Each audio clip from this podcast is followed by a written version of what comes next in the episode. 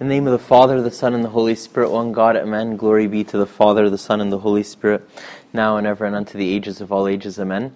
I wanted to ask you a question. Have you ever, uh, like, met somebody who is really good at prayer? Like, I have a couple of people that I know. There were three ladies. They're all friends. One of them, she went to heaven already.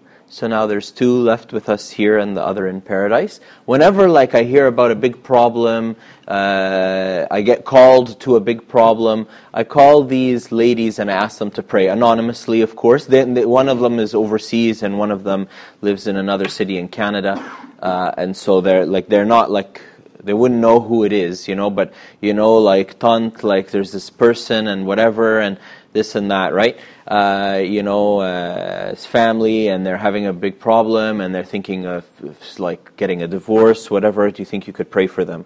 And she'll say, like, yeah, sure, I'll pray for them, this and that.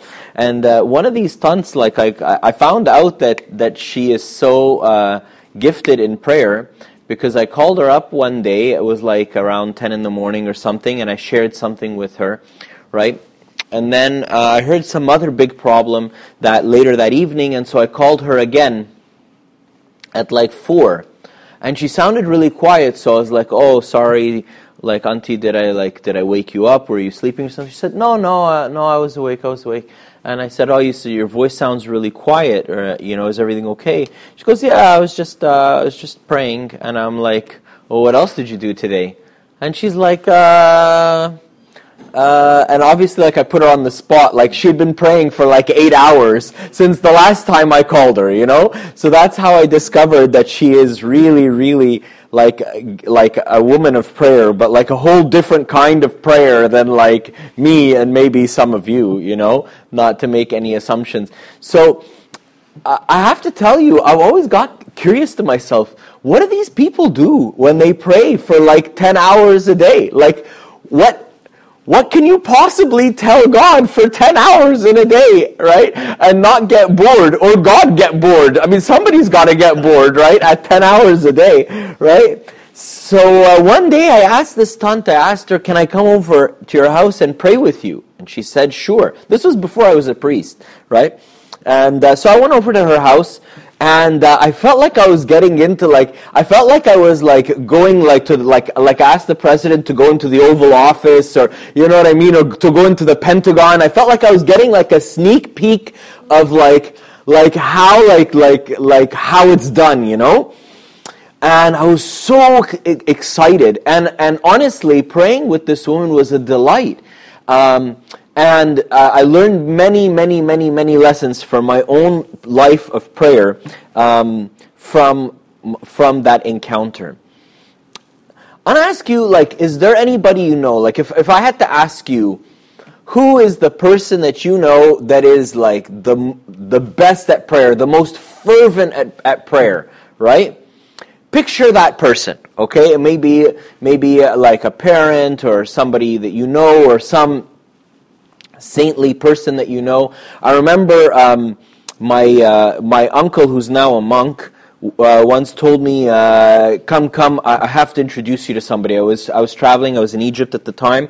he said, "I have to introduce you to somebody." So he introduced me to this this little old monk. Uh, he's still alive, Abuna Angelos el Antoni, uh, and uh, I said hi to him, this and that, and so on. And he kind of told me that I was going to be a priest, and he told me all this stuff, right? And that was imminent, like like it was already something that was in the works, but there was no way for him to know.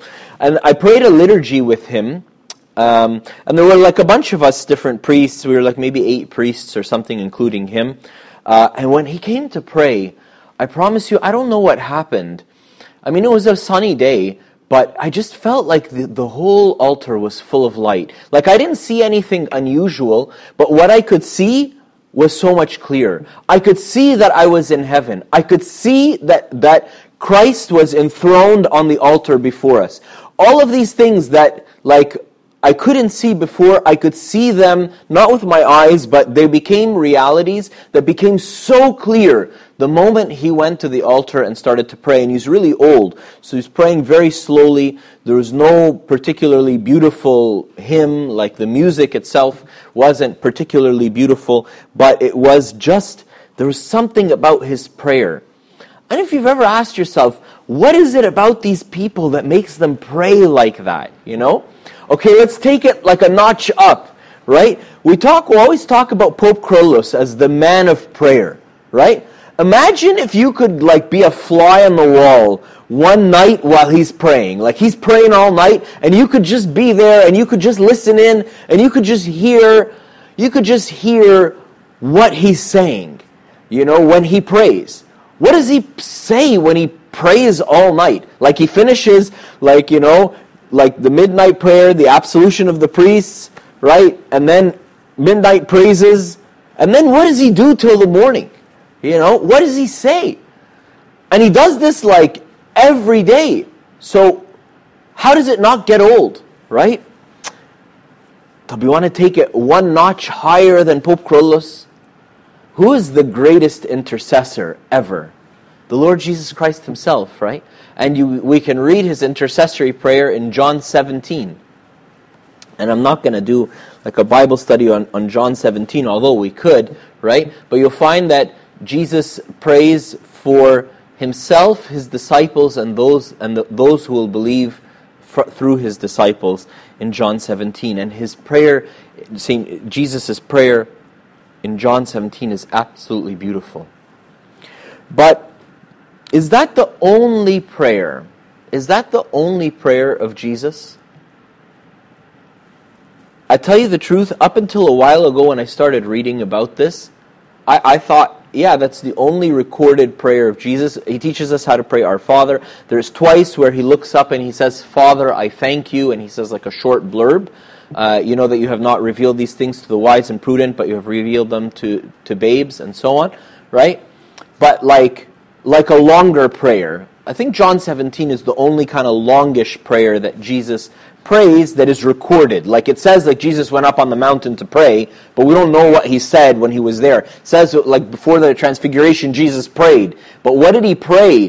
What did he pray that caused the eyes of his disciples to be opened to see him transfigured, right? So up until now I thought that that was the only prayer of Jesus, right? Until I discovered something that I've known all my life. But I knew it wrong, so I didn't so I appreciated it. Forgive me for the poor English wrong, you know? I didn't get it. I didn't get it, so I didn't appreciate it for what it was. I want to speak to you today about some of the what we call the prescribed prayers. Prescribed, like scribe written, pre like beforehand. So have already been written out beforehand. So sometimes when you pray you know you just you pray our fathers to sign the cross whatever and then you just talk to god right? Which is fantastic. And there's nothing to be said nothing, nothing to be said about that and they can give you some like directives about that but in general that's great. But the church has set out for us some other ways to pray and usually, when people come to me they ask me how, how to pray, I give them many options. You know, I, I give them an option of learning how to pray through song, learning how to pray, uh, how to structure your own prayers that you just say out loud to God, the Jesus prayer, uh, using silence as a method of prayer, and the Book of Hours, the Agpeya. And oftentimes, when I ask somebody, What would you like to learn? The least chosen one is the Agpeya. And if I were to ask people why, I think the answer that I get most frequently is is that there's lots of beautiful things in the Agpeya, Father John, but to be honest with you, I just don't feel like those words are my own, right? And um, up until recently, I had two answers for that, which are both true, but neither of them are complete. Neither of them are the best answer. And they're answers you may have heard before. One is, well, the, the, the, the book of hours and the Psalms in the book of hours are full of all different kinds of, of prayers. Some prayers when you need help, some prayers of praise, some prayers of when you feel terribly alone, some prayers when you, you know, when you feel surrounded in fellowship. Like, they are, they are really everything and anything and opposite ends of the spectrum, and they're the words of God, like inspired by the Holy Spirit through the psalmists. But they're also the words of like they're of, of humans, you know, like because they're written by by by humans, although inspired by God. So for sure, there's tons of stuff in there we can relate to, and you're not going to be able to relate to everything at the same time. You can't feel like lonely and be praising God for for great fellowship, you know how beautiful is it when brethren to dwell together in unity and then also praying like you know about how terribly alone you feel like in the psalms of the sixth hour that are like modeling the cross right? You can't feel all that stuff at the same time but it's all there for you. So as you become more familiar with it if you if you pray it regularly you become more familiar with all these different psalms and you'll kind of know what's your go-to psalm for how you're feeling that day um, as as you go that's one answer I used to give people, which is true, but not the best answer. Another answer um, that that um, that I also used to say to people when people tell me, "Well, I don't really feel like they're my own words," because I tell you the truth, most of the time, I don't really feel like they're my own words either, right? Um, but how do I cope with that? Well, another thing that I started to do is I started to realize that, hey, I might be feeling the real blessedness of being in the fellowship of all you lovely people, right? But then there's all these Psalms in the sixth hour about how alone like uh, the psalmist is when he's writing them, and of course he's like, you know, they're prophetic of Christ on the cross, right? So, how can I pray that honestly, genuinely, when I'm actually really thanking God for a moment of, of companionship and a moment of fellowship? How can I possibly say those words? Well, you know what? I'm sure there's somebody out there in the body of Christ right now who feels alone. So I'll pray the Psalms of like rejoicing for fe- in fellowship because that's how I feel now. I'll pray those Psalms genuinely, like in the persona of myself and I'll pray those other psalms, which are not exactly how I'm feeling right now, in the persona of whoever out there in the body of Christ feels that way, right? So it's sort of like if sometimes um, I had a really good relationship growing up with my sister. So sometimes uh, I'd be in a really bad mood, or she'd have had a bad day or something. Um, and I'd be grumpy, and I'd just be sitting there uh, and like like just you know moping away and she'd tell me, Why don't we pray? And I'd tell her, I don't want to. And she'd say, Well, how about this? How about if I pray and you just kneel beside me? Okay? And then she would she would do that and then she would start to pray as though she were me. God, I had a really bad day today. I got a really bad mark on this exam and I'm really discouraged and I was really counting on this exam to, to, to, you know, to help me, you know, with this and that and so on. And now I'm really worried and I'm really worried about my like application to this and that and so on, right? Please, God, take away my worries and my burdens and please, Lord, fix this, what seems like the end of the world for me right now. So she would be praying like, as though it was me who was praying you know and that's called intercessory prayer when you when you like when you pray for somebody you pray you know god help mark he has an exam, blah, blah, blah. So I'm praying for Mark. But when I'm interceding, I take the persona of that person. I become Mark, and I'm praying, me and Mark are praying, and I'm praying for Mark's needs as though they're my own. And when we ask the saints to intercede for us, that's what we're asking them to do. We're asking them to come and stand by us, to, to empathize with us, to come into our shoes and speak the words of prayer that we really should be saying, but we're not saying, on our behalf to God, right? But that's also not the best answer. It's true that you can pray the Psalms for somebody else. Um, there's this uh, two two guys, they're roommates, um, really, really, really good guys. Um, and one of them, I think, started to, to, to have some trouble in life and um, things kind of probably just started to go a little pear shaped for him. And his friend came and spoke to me, and he told me, Buna, can I can I say something to you? But like, I don't want you to take this the wrong way. Um, I'm not like I'm not like like judging or anything. I just for the well-being. So I said, well, uh, uh, okay. He said, well, I, I feel like I should say something to him. Like, you know, they're, they're both excellent servants and they love God and they, they're always at church and they're always doing good stuff. And he says, I feel like I should say something. I feel like I should tell him. I should feel like I should try to correct him or something. And I don't know where this came from, but I just told him, well, why don't you just pray for him, whatever you would like, whatever you think he should be praying. So if you think, oh, like, it's evening and it's nighttime, we're going to bed, and, you know, he didn't pray. You think, gee, well, he should at least pray like a couple of psalms or something. So why don't you pray those couple of psalms on his behalf? Say, Lord, let this be for so and so. And pray them as though it was him. Anyhow, he started to do that. No joke. Three weeks. Three weeks. And he never spoke to him. And everything changed. And his roommate came and uh, and, and, and confessed and dealt with what he was dealing with. And, and God really, really is so delighted to accept, um, to accept us when we take on that role of intercession. But that's still not the best answer. That's still not, you know, I'm embarrassed like, like five years into priesthood, and that's when I discovered this. And that's why I'm so excited about, I'm so excited to share this with you because it completely transformed the Agpeya for me. Like I discovered this five years after being a priest, right?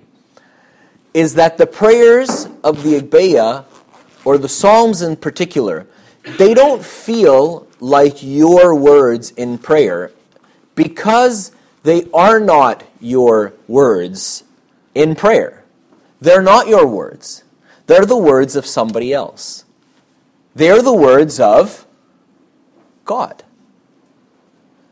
They're the words of God in prayer. Okay, Abuna. Sounds a little wonky, but like, so then why does God want me to pray them? Why doesn't He just pray them Himself? Right?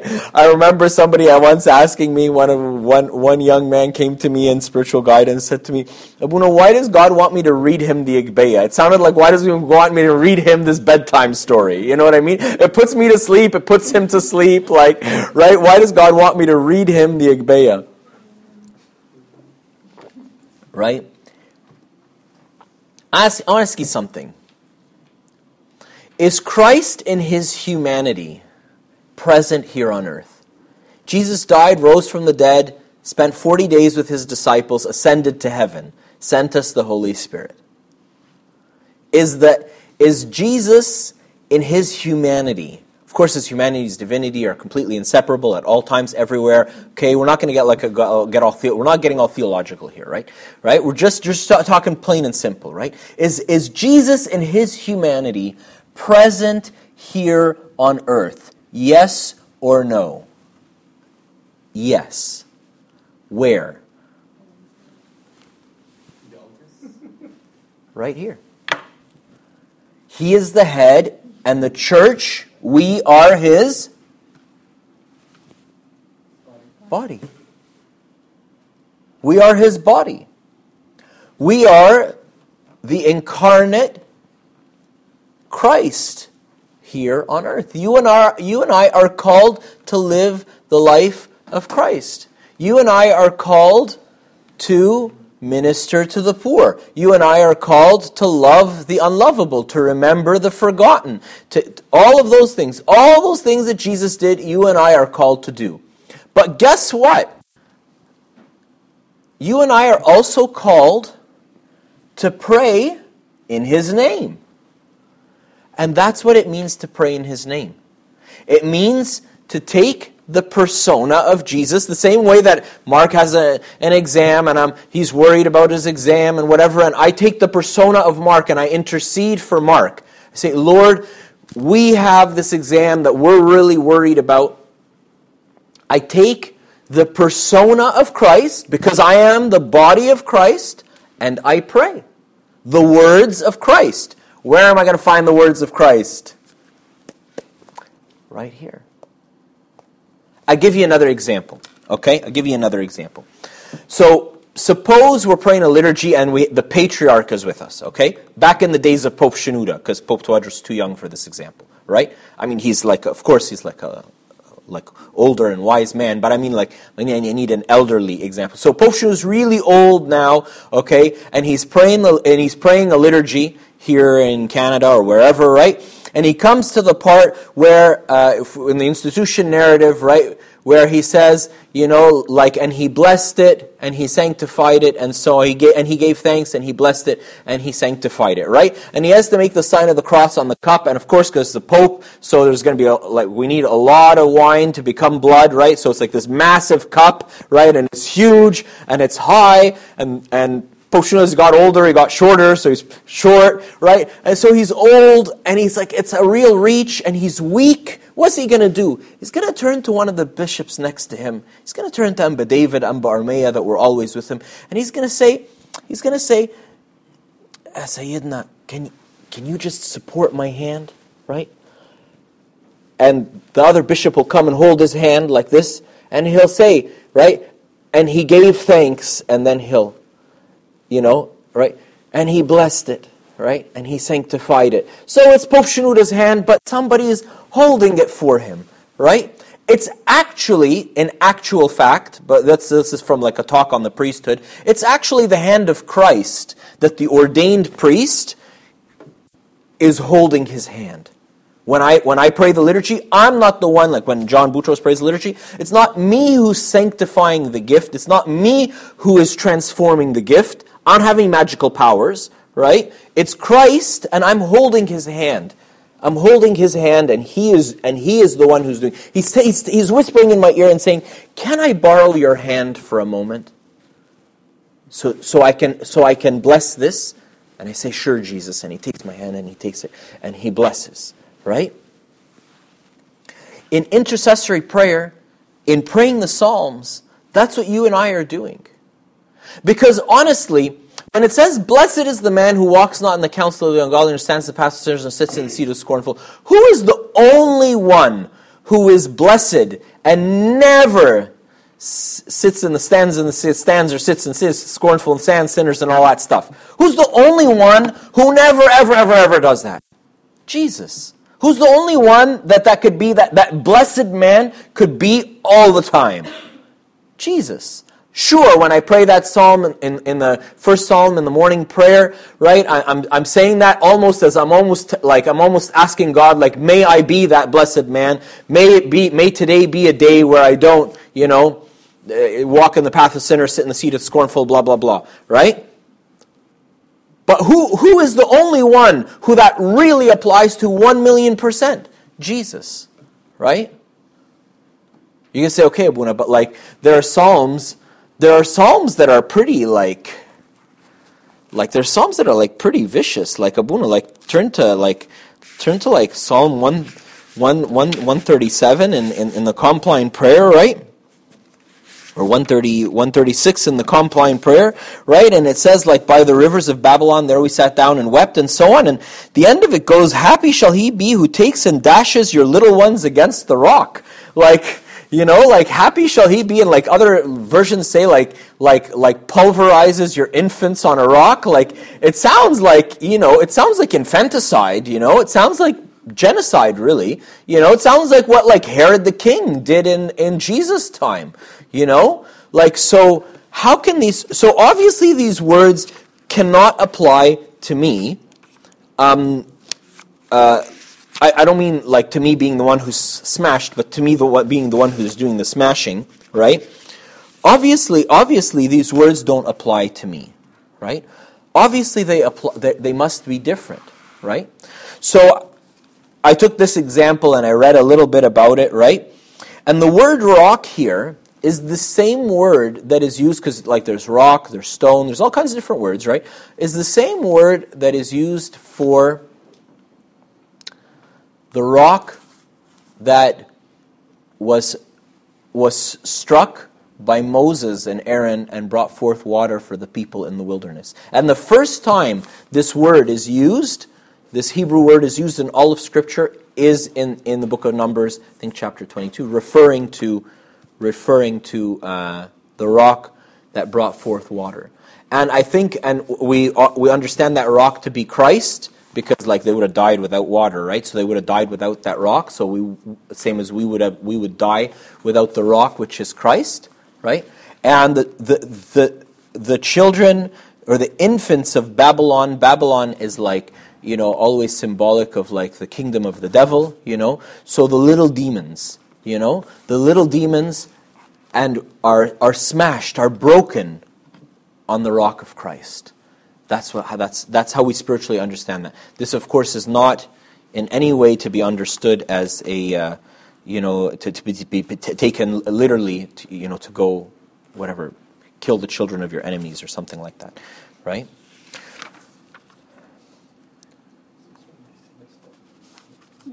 So imagine to yourself, like, like back to where I started, right? Imagine to yourself, imagine to yourself that you are a fly on the wall while Jesus is praying.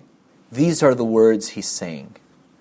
But now, we're not in the realm of imagination, we're in the realm of reality, right? We're in the realm of reality.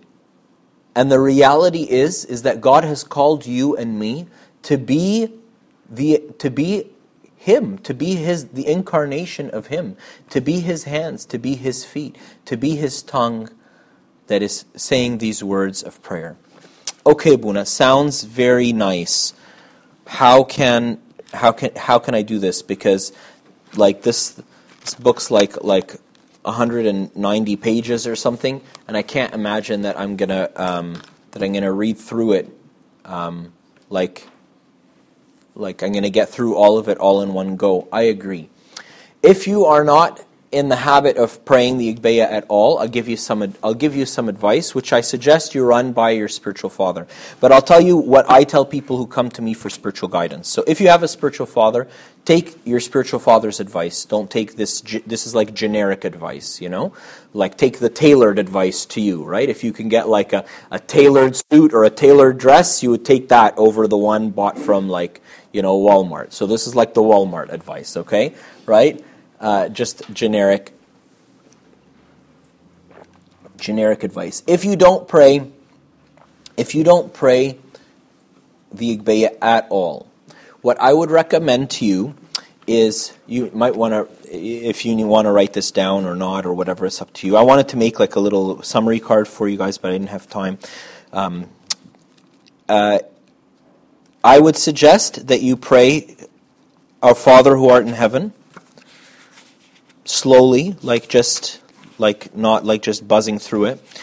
And then pray what's titled as the Gloria in the prime prayer, which begins with let us praise with the angels saying glory to God in the highest, peace on earth, goodwill towards men. And it carries on. And then there's the Trisagion, Holy God, Holy Mighty, Holy Immortal. And that, that part just ends with Our Father. So that's what I would suggest that you do. That's it. That's all. And if you do that consistently for a week, then I would add praying in the evening. And I would suggest that you pray its analog in the evening, which is the first absolution in Compline, which starts with Graciously, O Lord, keep us without sin this night. Sometimes in my in my version of the Agpeya, it's called the first absolution right? But it starts with graciously, O Lord, keep us with, from sin this night. So I would, it's the same thing. Name of the Father, the Son, and the Holy Spirit, one God. Amen. Our Father who art in heaven, hallowed be thy name. Thy kingdom come. Like that. You know, praying sort of as meaningfully as you know how. And then that graciously, O Lord part. And then the Trisagion. And then our Father who art in heaven. And that's it. And if you do that for a week, consistently every single day, then I would add praying around noontime. So around lunchtime, whatever that is for you, I would add Our Father who art in heaven and one psalm from the sixth hour, Psalm 69 in the Agpeya. So that's like step three. And then do that for a week. So now you've been doing this consistently for three weeks, right? Then I would begin st- start adding one psalm in the morning, one psalm in the evening, one psalm in the morning, one psalm in the evening. And just add one thing per week. So one thing, like one psalm, takes like between 30 to 45 seconds to pray. Like it's really short. There are 99 sep- different psalms in the Agpeya. Like Psalm 69 is repeated like three or four times, right? But if you count it just once, there's 99 separate psalms. So that means that if you did this consistently and you just stuck to it every single day, eh, you, you did it, so that that way don't if you're not doing it don't add stuff because then you'll just you're just making the bar higher and then you're not gonna you'll get even more discouraged to do it right? But it's really simple right? Like i'm talking like a minute a minute and a half of prayer in the morning and a minute and a half of prayer in the evening right? Like it's not it's not a lot to start with. And then you're just adding 30 seconds and then add 30 seconds and then add 30 seconds and add 30 seconds like that right? Um, and if you do that for two years in a row, every week just adding one psalm, you'll, you'll be praying the whole, the whole Agpeya cover to cover by the end of two years. Like, I know, I remember when someone said something like similar that to me, like, like that to me when I was like 13, I think, or I was 14. I thought like, oh my God, two years, that's forever, right? But now, like, I'm in my mid 30s, right? Like, and I'm still struggling to pray you know? So like if i would have started and just said you know let's just be let's just be consistent let's just do little things let's just take one little step and stick to it and and make this my offering to god. And it's really really have that image in your mind if if you like where like i'm ha- i just had a, a terrible exam and that story i told. I had a really bad day and i had a really bad everything and i'm and i really don't want to pray. And my sister comes by my side and says, Hey, come, let's go, let's pray together. And she prays for me, right? So, for whatever reason, because I'm too discouraged, I'm not able to pray. So she says, I'll pray for you, right? Now, it's sort of this, this is exactly the same thing, except you're the one who's going to Jesus. You're my sister in this story, right? And you're going to Jesus and saying, Hey, let me pray for you. Not because Jesus is too discouraged to pray, no, but because he's ascended to heaven and he's put you here on earth to pray for him. And that's what it means to pray in the name of Jesus. It means to take to take Jesus' words, to take Jesus' will, to take Jesus' intentions, and put it into prayer. Now, I want to ask you something. If Jesus, who was obedient to the Father to the point of death, and not just any death, but the death of the cross, asks the Father for something, what wouldn't he do for him? Like, what wouldn't he do for him? He was obedient to the point of death, the death of the cross. When my two and a half year old daughter, who's really cute, says thank you to me, I'm willing to do anything for her. I picked her up from school today and we're walking home, right? And she says, Thank you, Daddy right? We stopped at every toy store looking for a princess gift to get her today because, you know, I was just, I was just over the moon just because she said thank you. You know what I mean? Right? Imagine if she's obedient to the point of the death, the death of the cross. What wouldn't I do for her? So, when we pray with Jesus' words, with Jesus' will, with Jesus' intention, for the things Jesus wants, there's no way they will be refused. And then you start to experience what those ladies that I started, started this, this talk with experience in prayer. They experience answered prayer. They experience that when they pray, there's an answer from God because they're asking for the very thing that is in God's heart, right? So that's just, I've, i just thought I'd share that with you because I was just so, I was just so, so excited. I was just so excited when I discovered that there's a third reason why I should pray the words of the, of the Psalms, even if they don't feel like they're my words, because they're not my words. They're the words of Jesus that Jesus has given me and put in my hands through the church so that I could pray them for him. I could pray them with him. I could pray them on his behalf. I could pray in his name. Glory be to God forever and ever. Amen.